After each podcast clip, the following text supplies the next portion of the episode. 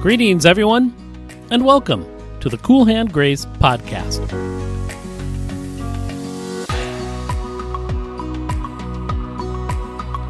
Another week and another biblical passage awaits us to explore. Our goal is to gain insight and application from God's Word that can encourage us in our day to day lives.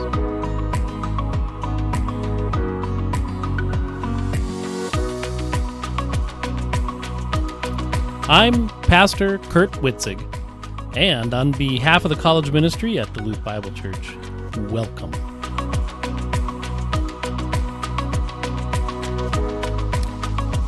This week, we will carry on with our story in John chapter 4 regarding the encounter that Jesus had with an unnamed Samaritan woman, the woman at the well.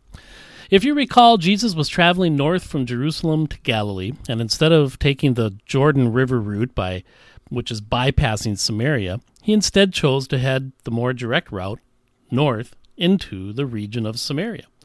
And needless to say, there was some bad history between the Jews of Israel and the people of Samaria. You see, centuries earlier, the Jews were living in who the, the Jews that were living in the northern part of Israel, they rebelled from the rest of Israel and they separated themselves from their brethren to the south. The Lord was not in favor of this separation and warned them repeatedly through prophets and such of what was coming if they did not repent. But they didn't listen. And soon enough, and sure enough, the neighboring Assyrians that uh, were known for their warrior conquering abilities, they did move in and they conquered the northern tribes of Israel and that took the land and dispersed those people. And they also then imported or brought in other people, many people from other areas of the Middle East, from Assyria and also from Babylonia and such. And uh, they came and settled and were able to take up the land and populate this. And they ended up uh, getting connected with the Jews that were still there that had remained and weren't scattered. And uh, they became, through intermarriages and so forth, they, they became uh, kind of a synchronized people. So they were now sharing customs and religious beliefs and so forth.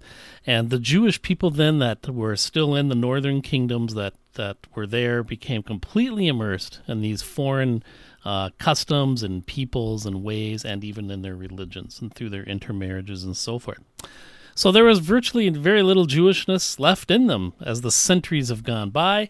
Uh, the one thing they did do is they did maintain, though, their strong belief in the first five books of the Bible, known as the Torah. That's Genesis through Deuteronomy. Now, animosity had greatly increased between the southern Jews and these half breed northern counterparts, uh, and that wasn't helped at all when a Jewish military leader named Hyrcanus, who uh, waged active warfare in Samaria some 100, 200 years at the most before Christ, and he destroyed the temple that they had, their alternative temple to the Lord at Mount Gerizim. And the Samaritans had built this so they wouldn't have to travel to Jerusalem and worship at the Jerusalem temple, um, as they were that was part of their rebellion and their the, the civil war. So the Samaritans now at this time of Christ, they are hated by the Jews and they every bit as much hate the Jews back. Noted scholar uh, Joachim Jeremias ranks the various classes of people in and around Jerusalem by chapters in his book Jerusalem in the Time of Christ. At the top of the list were Israelites of pure ancestry, which would include typically the rich and the clergy and the nobility and the Pharisees. The next category would be those engaged in despised trades like collection of dung and things like that. And then it would be Jewish slaves. They were followed by illegitimate Israelites, and then Gentile slaves, and then at the bottom were the Samaritans. According to Jeremias, there were only two possible ways a person could be lower than a Samaritan. One was to be a Samaritan woman, and the other, even lower, was to be an immoral Samaritan woman. Yet in John chapter 4, verse 4, we see that Jesus had to go through Samaria. It was of necessity. This despite the fact that Samaritans were now considered impure and causing impurity to the one who has contact with them. So, knowing this background really can help the story come alive as Jesus is going to meet a presumptuously immoral Samaritan woman at a well. the lowest of lowest, according to these uh, writings. Now, Jesus sat down in our story at Jacob's well near the village of Sychar. He was weary from traveling as they were walking through Samaria, and he sent his disciples into the nearby town to obtain food. Uh, this, despite a proverb I just came up saw from the Mishnah, which is the Jewish uh, law statements where they are kind of enhancing and adding to the law. Here is uh, in a section that says, "He that eats the bread baked by the Samaritans is like to the one who eats the flesh of a pig." Which, again, to a Jew, you don't you don't do that. So the disciples said, "Hey, go get some bread here in Samaria," and he sat alone and waited at the well. And just around noon, along comes this solitary Samaritan woman to draw water at the well. And as we saw last time, Jesus initiated this remarkable conversation with her, which uh, we saw, and and uh, he broke uh, strong social customs that were that said men are not to speak to women in public, um, sometimes not even their own wives or daughters. So this public engagement of the conversation is breaking the norms uh, and let alone a woman that's unknown to you, or even worse, a Samaritan woman, or even worse yet, a woman who could be of questionable character. Jesus just um, says, Hey, hi, basically, and starts a conversation. He piqued her interest in this conversation by telling her about living water that forever satisfies the one who simply drinks. And she replied, Sir, give me this water that I may not thirst nor come here to draw. She was still contemplating things on their in their conversation on a physical level. And so the Lord wanted to elevate her thoughts to more of a spiritual dynamic and understanding. And that's because where he was what he was talking about. So he does this by asking her to go and get her husband, in which she replies, I have no husband. And Jesus then truly gets her attention when he says, Yeah, that's true. Indeed, you have no husband because you've actually had five husbands, and the man that you are now living with is not your husband. Well, now she gets it. and she says in verse 19, Sir, I perceive you are a prophet. And they then engage in a spiritual conversation regarding worship and the proper place to worship, whether it should be in the temple in Samaria, though it was now destroyed, they still recognize that as the issue, or the temple in Jerusalem. And Jesus, who already has appealed to her by offering living water that satisfies, now goes on to tell her that the time has come where it doesn't matter where you worship. The issue is approaching the Father in spirit and truth. Now, just think how radical this would sound to someone at that time. You can freely worship without bringing a sacrifice, without a physical priest, without a physical place, and you can refer to God as your Father and all of this is because Jesus will be the ultimate sacrifice that takes away the sins of the world. And he will become the ultimate high priest, granting this free access to the Father through him. And he himself is the temple. Since the temple in the Old Testament was always in the tabernacle before it, always a visual, had a visual effect to for God to show that it demonstrates His presence with His people. And that's how they could have access to him was through a priest, was through a sacrifice, was through a mediator. It displayed God's holiness and then his presence there, as uh, sometimes the Shekinah glory would reflect that. No wonder the New Testament believer who's in Christ, we're told that our bodies are the temple of God. And that's simply because our bodies house the indwelling Jesus Christ. Well, this conversation and this idea of living water and now free worship and spirit and truth prompts the woman to say that she knows the Messiah is coming and he will tell us all things. To which Jesus directly responds to her I who speak to you am he. And the stunned woman left her water pot and went into the city. And here is where we left off in our last episode. So now our story we'll see will fork in two directions. It'll fork together, uh, they'll come back together again in a little bit, but we'll follow the first fork that tells us about what happens with the woman.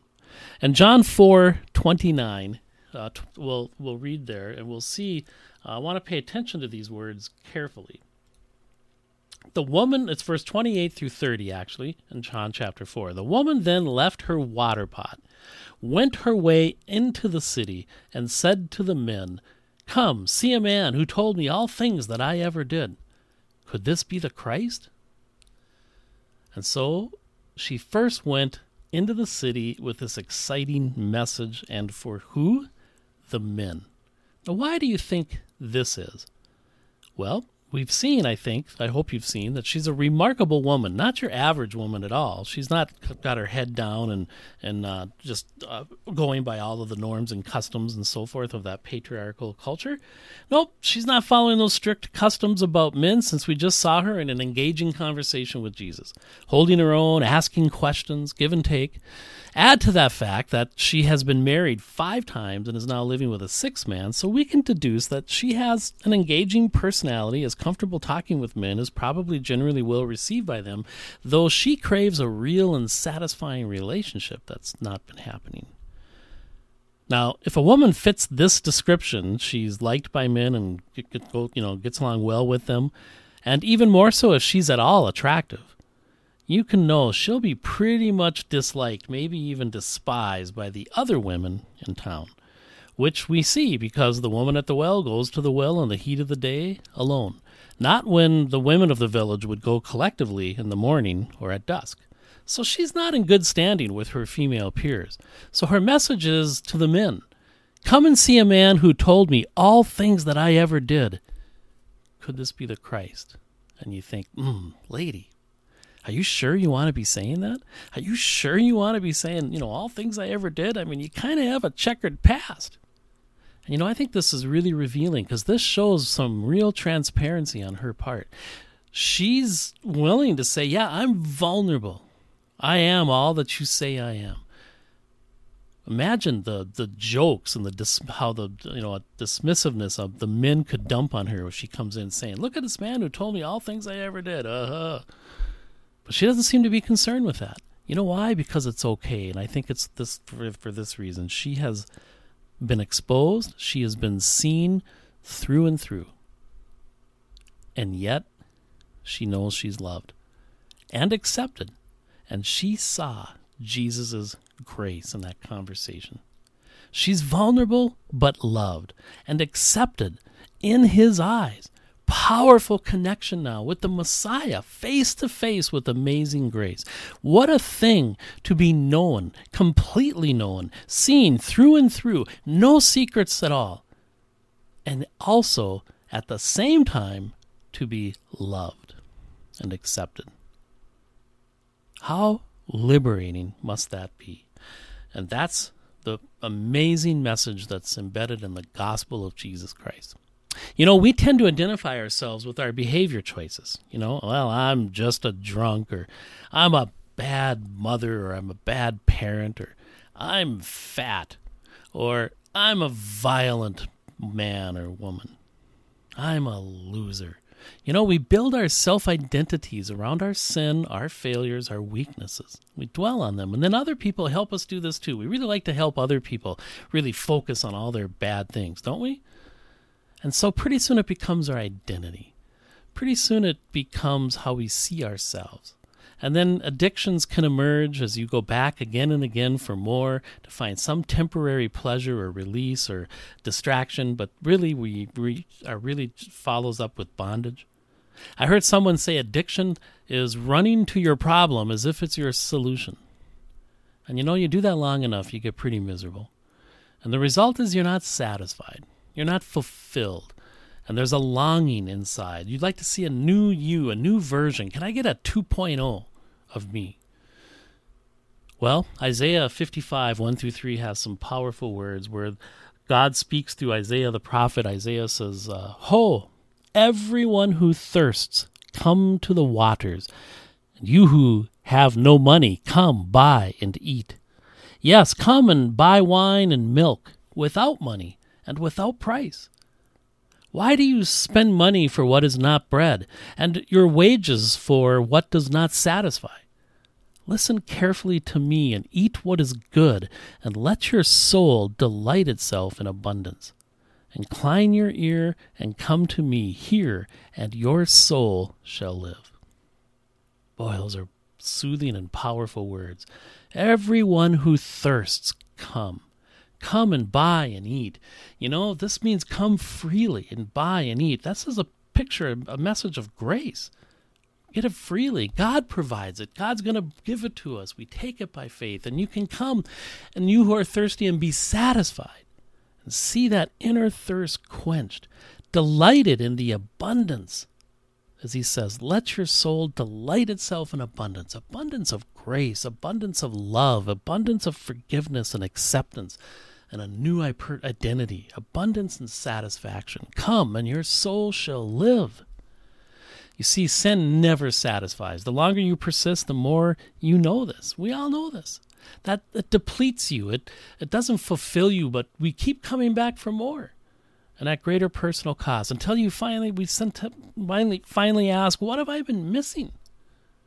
So many of us are are often profoundly unhappy or dissatisfied or empty inside, as Jesus calls it, thirsty and we try to make over our life by filling that void with distractions. Maybe it's sex or money or food or alcohol or hobbies. In this woman's case, she'd gone from man to man, hoping the next would be better, but each relationship apparently leaves her increasingly dissatisfied and damaged and desperate. And here's the deal if you're looking for to a thing or a job or another person to fulfill you, you're putting an expectation on them that they cannot meet. And this will only lead to frustration. The Lord Himself is the thirst quencher, and that relationship that starts with Him. And that's why He says, Everyone who drinks of this water, to the woman back to the physical water at the woman at the well, everyone who drinks this water will be thirsty again. But Jesus was offering living water.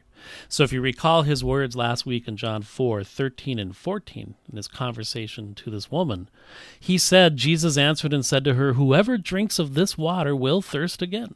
But whoever drinks of the water that I shall give him will never thirst.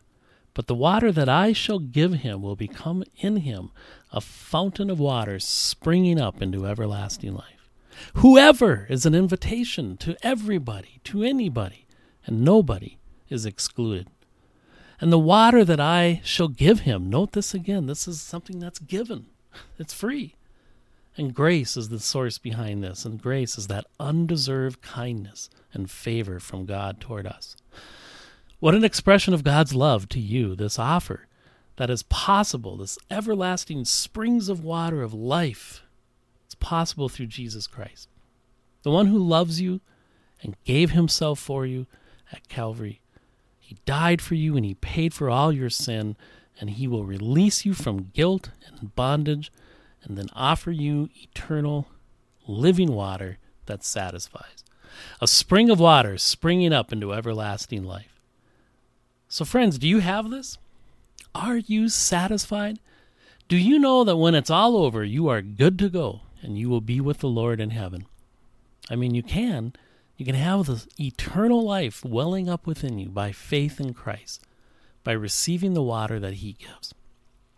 So why not? Why not now? Well, before this, the woman had an identity. Marred by failed relationships, she was searching and never finding fulfillment. And Jesus did not tell her all the things that she ever did. That's what she said. Come and see a man who told me all things I ever did. Well, no, he didn't. That would take a very long time but he did touch on the area of her life that had become to define her existence and had become her identity, so it's as if he told her everything about her.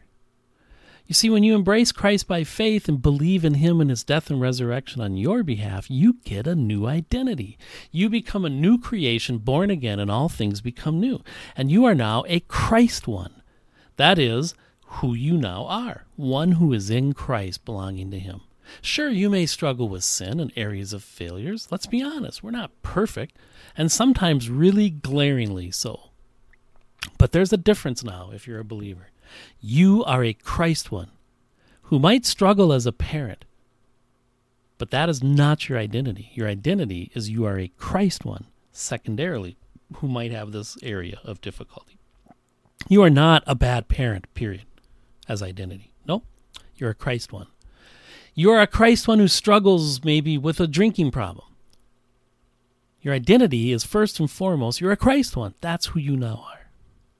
The drinking problem is something you do. That's different. So that means you are not a drunk, period. That's your identity. No, You're a Christ one. And you, maybe you're a Christ one who happens to eat too much, which means then I'm in Christ. That's my identity. Maybe I struggle in that area, but I am not just fat, period, my identity. You see how uh, liberating this is? Your identity, first and foremost, is that you are in Christ, loved by Him, and you are accepted by Him, and you have a new identity and righteousness attached to Him, with hope even regarding all those areas of your life in the future. Now, the woman, after interacting with Jesus and hearing his words, she left her water pot there. You see, what she thought she needed became irrelevant when she saw who Christ was and, and believed in him. The issue was not her sin all along. Yes, Jesus is holy, and yes, he hates her sin. She was an immoral woman, but he knows he will die for it, be punished for it, and that'll be dealt with. No, the issue is her thirst. And the inner thirst that we all have, he speaks to us and says, Come, come to the rivers of living water. There's a song that we you sing in our youth uh, songbook. It's called Satisfied, and it says, All my life long I had panted for a draught from some cool spring that I hoped would quench the burning of the thirst I felt within. And then the chorus is, Hallelujah, I have found him, whom my soul so long has craved. Jesus satisfies my longings. Through his life, I now am saved. John chapter 4, verse 30 tells us how the woman's witness was then effective as she went into town and said, Come and see. And verse 30, after that, the they, it says, Then they went out of the city and came to him. They are on their way now to the well to encounter Jesus and see him for themselves. so, John chapter 4, verse 31, we see the fork of the two stories will come together. But let's go back to verse 27. I skipped that verse. That was where we read this. At this point, his disciples came, and they marveled that he talked with a woman. Yet no one said, What do you seek, or why are you, or why are you talking with her? Uh, this was the point now the disciples had come back. The, Jesus and the woman at the well had just finished their conversation. She'd left her water pot and she's heading into town. And when the men, the disciples came back, they marveled as the stories come together. You know, this is the same word Jesus used it with Nicodemus in John 3 7. He, he said to Nicodemus, Do not marvel that I said to you, You must be born again. Because that statement blew him away. So the idea here is one of astonishment, and the disciples are just flat out astonished that Jesus is speaking with a woman. But no one's going to dare correct him. I mean, after all, he's, well, you know, he's God, he's the Messiah. And then we can clearly see that his ways are not our ways, as Isaiah would tell us. Our social norms, our taboos, our customs, they're not his. And his ways are higher, and his words are higher, and his ways are better. So the disciples note that they're amazed but by verse 31 they we pick up the story after the woman had left and we read in the meantime his disciples urged him saying rabbi eat they've come back and they have food and now they would like for him to eat. Verse 32 jesus said to them i have food to eat of which you do not know. And therefore the disciples said to one another has anyone brought him anything to eat? I mean what's he talking about Again, we have the physical versus the spiritual that Jesus wants to take this conversation up to a spiritual level. So Jesus then said to them in verse 35, 34 rather, My food is to do the will of him who sent me and to finish his work. This is his food that I crave. When I do his will, it's something that I crave and it's something which satisfies my hunger and fulfills me to do his will. It it satisfies on the spiritual level as the illustration of food can do on the physical level. So it is to do my Father's will, to please him, to be about his business, to see him be glorified. That is like food to me. And then he goes on using an agricultural example in verses 35 through 38. He says to his disciples, Do not say there are still four months and then comes the harvest. Behold, I say to you, lift up your eyes and look at the fields, for they are already white for harvest. And he who reaps receives wages and gathers fruit for eternal life, that both he who sows and he who reaps may rejoice together. For in this the saying is true one sows and another reaps. I sent you to reap that for which you have not labored, others have labored, and you have entered into their labors. Now, this is an agricultural kind of lesson here, and it's kind of a difficult passage, but we're going to take a stab at it quickly. Um, he says how again that uh, his food is to do the father's will to see the father glorified etc um, and then he points out that there's four months and there's typically four months between planting and harvesting so he he says um, do not say there are still four months and then comes the harvest. Uh, his idea is this isn't a time of waiting now for the harvest, like that's sometime in the future. It's now. So do not say there are still four months before the harvest. I say to you, and I can imagine when he says this, he's looking now out at the scenery and look what's coming toward them from the village of Sychar. The woman leading a bunch of men that are coming out to see and talk to him. So he says, Look, behold, the fields are already ready for harvest. And as they look, they would see the woman leading a group of Samaritans to Jesus. And so we see our story converges when they come. The disciples come, and now they're at the well and they're talking, and now the woman is returning with them, and the two forks have become coming together. The waiting time is over. The harvest has arrived. Harvest is a common eschatological symbol in scriptures. By that big word, we mean it's a picture of future events, future ending time, end times, uh, typically where we see the gathering of people into the kingdom. So harvest is used in that way. The harvest we will see then will be the gathering of many Samaritans about to approach them, coming into the kingdom by way of faith. And the disciples will participate in this.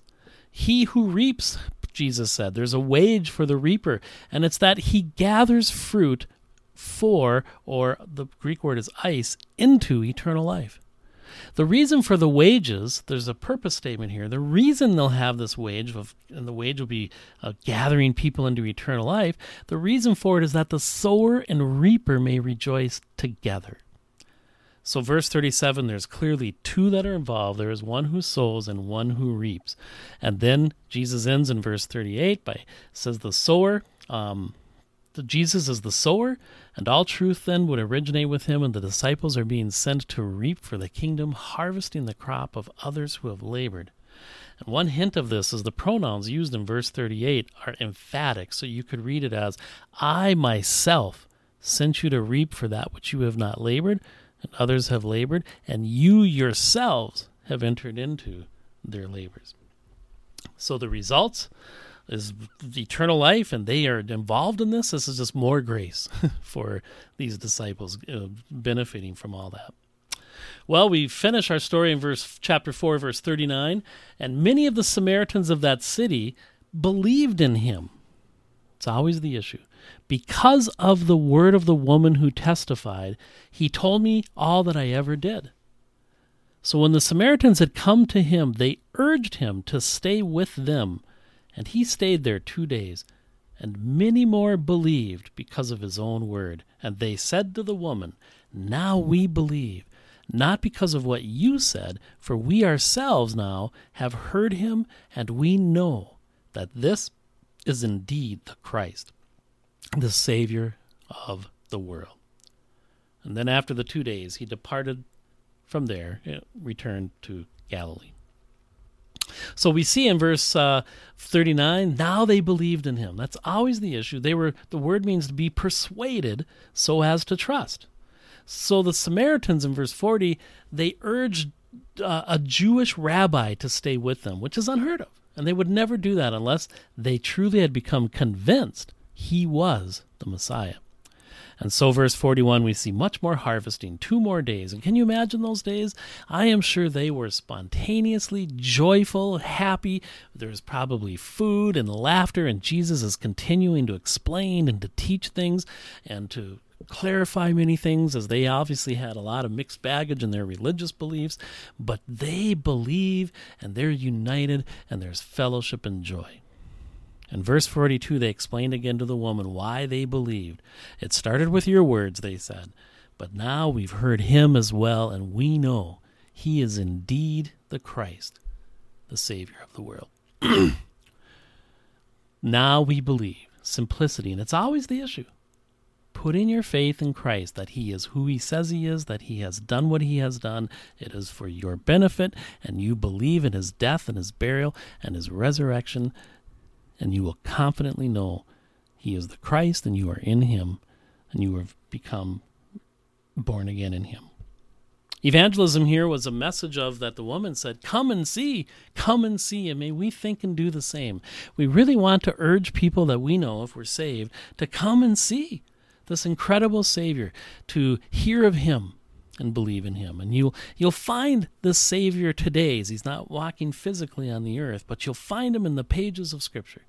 And you'll hear His voice in His Word. So come and see and be convinced. Now, the last thing we want to do is we want to compare the woman at the well story here in John 4 with the story of Nicodemus in John chapter 3, as the two stories are meant to be viewed side by side, uh, contrast and a visual uh, designed to shed more light by seeing them side by side. We see Nicodemus, we see the woman at the well. Nicodemus was a male, she was a female. He was a Jew, she a Samaritan.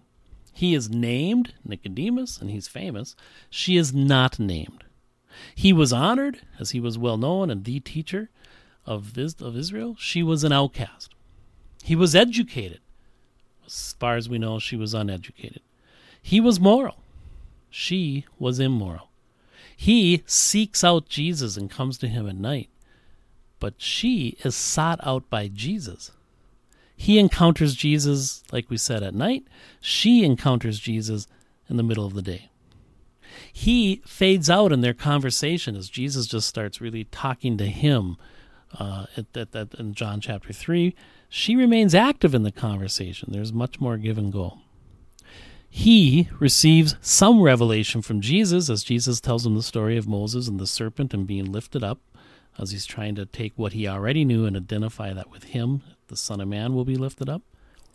But she received full revelation I who speak to you am He. I'm the Messiah. The most direct uh, uh, statement that he makes of that nature. He, Nicodemus, leaves not really knowing who Jesus is yet. She leaves knowing exactly who Jesus is.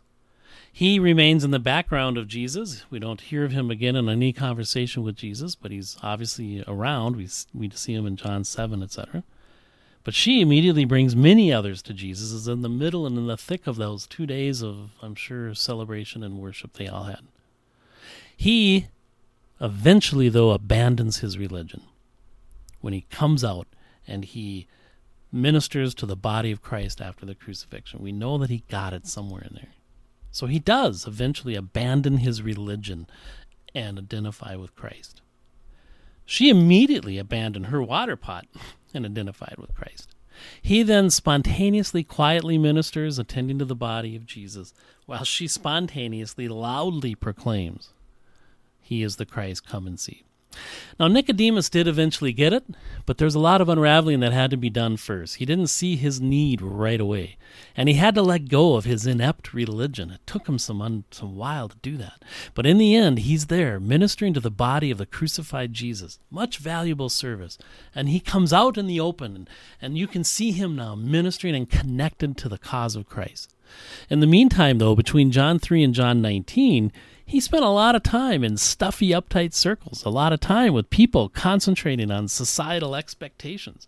The legalistic Pharisees and their performing to keep in good standing and full of self righteousness and smugness. And I'm sure they grew less and less appealing to him as he kept seeing that. And as well, then, his religion that they represented also became less and less appealing. He too was longing for free worship that was indicated by his willingness to come and converse with Jesus and ask questions. He would much rather do that in the broad daylight, but he had to do it by night.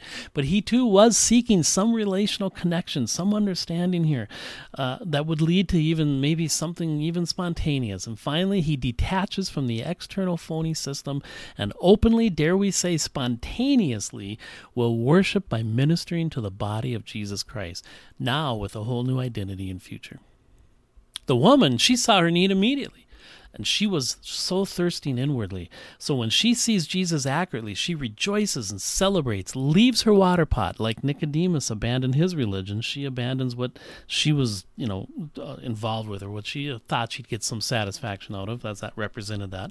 And and she goes and tells others the good news, leading the whole town or basically the whole town out to Jesus. And there's joy in the community, fellowship, continued learning from Jesus, their Messiah now spontaneous delight as Jesus stays, and he even changes his schedule. He's flexible for a couple of days, and he stays with these awful, impure, inferior, hated Samaritans.